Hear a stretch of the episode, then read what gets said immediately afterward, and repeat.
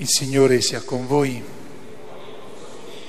dal Vangelo secondo Luca.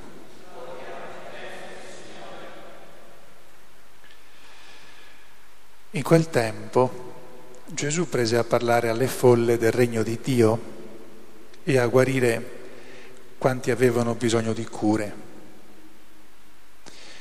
Il giorno cominciava a, a declinare e i dodici gli si avvicinarono dicendo conceda la folla perché vada nei villaggi e nelle campagne dei dintorni per alloggiare e trovare cibo. Qui siamo in una zona deserta. Gesù disse loro, voi stessi date loro da mangiare.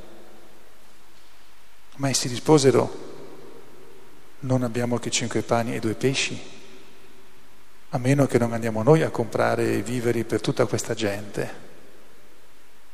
C'erano infatti circa 5.000 uomini. Egli disse ai suoi discepoli,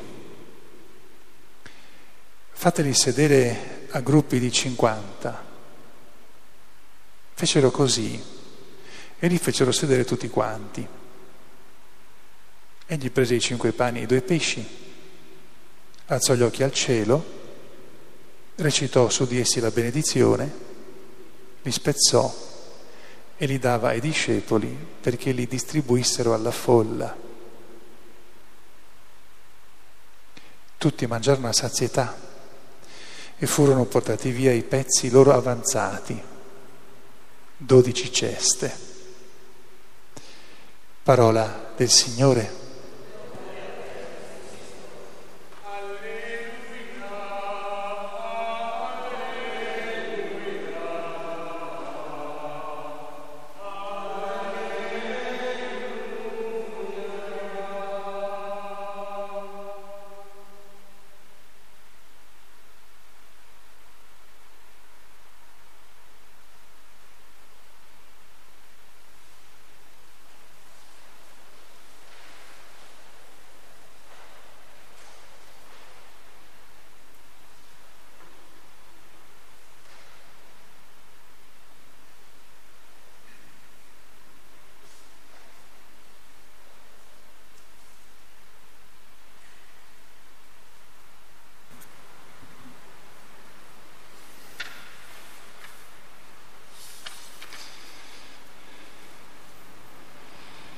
Sia lodato Gesù Cristo.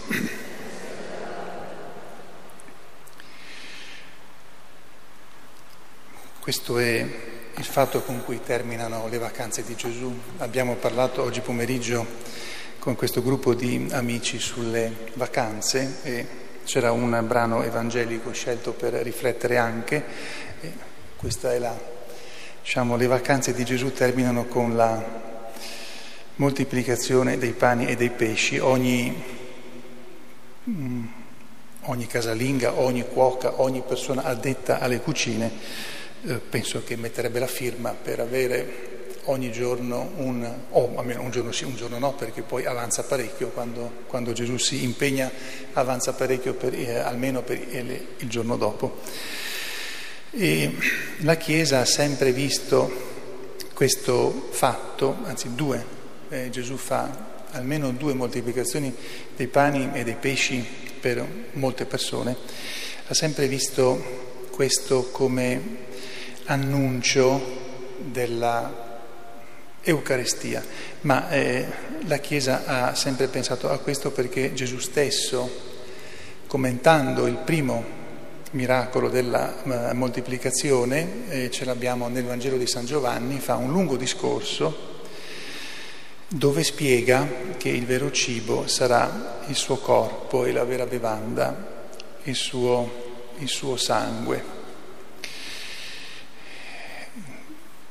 Nella, nel brano della seconda lettura, San Paolo ci dice, ci, ci ricorda una, uno, uno delle, dei tasselli della verità immensa di Cristo Eucaristia. Lui ha trasmesso quello che ha ricevuto. quello che eh, ha ricevuto in dono.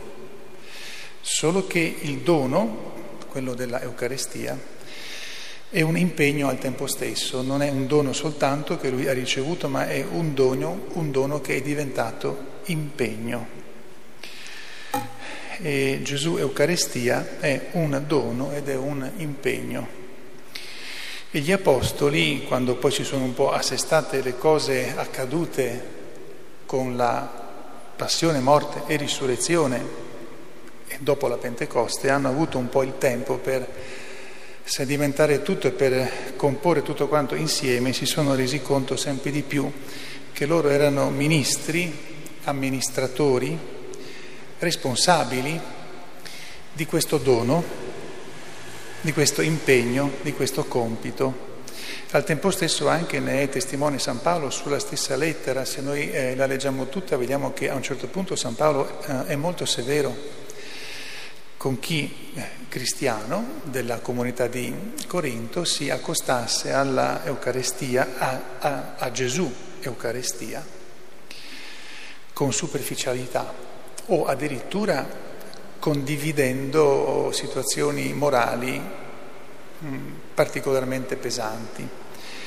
E questo San Paolo lo dice perché è, è, consapevole che quel pane spezzato, consacrato, è Gesù, Gesù Eucaristia, che vuol dire Gesù ringraziamento, ringraziamento al Padre.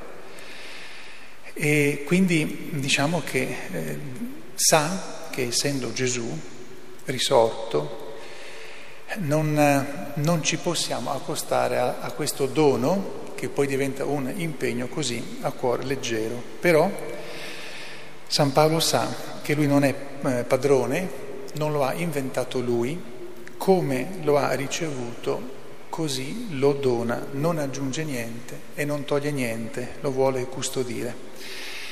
Noi oggi, tra l'altro, siamo in comunione con il nostro vescovo che ordina due altri sacerdoti per la nostra diocesi eh, a quest'ora circa siamo in contemporanea e ogni ordinazione sacerdotale è fondamentale. Una che accade in una ricorrenza del Corpus Domini è forse ancora quasi più eh, vistosa perché vengono consacrati i sacerdoti per questo dono, perché tutti, tutti quelli che, che possono, tutti quelli che si impegnano con coscienza e con serietà e anche con gioia possono avere ancora Gesù, Eucaristia. Io termino già non era pensata per gli sposi, ma finisce che va benissimo per gli sposi, perché eh, eh tutti, siete tutti quanti sposi praticamente, quindi cado per forza bene.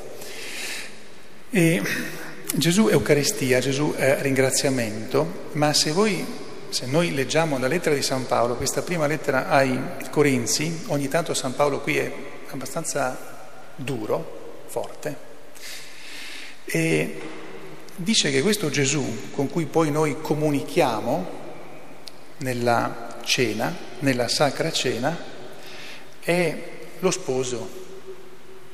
E quindi ogni volta che noi comunichiamo al suo corpo e al suo, eh, al suo sangue, rinnoviamo le nozze con lui. E Gesù, eh, eh, San Paolo è molto severo, molto duro a volte, perché eh, annuncia quello che ha ricevuto, e cioè che Gesù è il, il nostro sposo.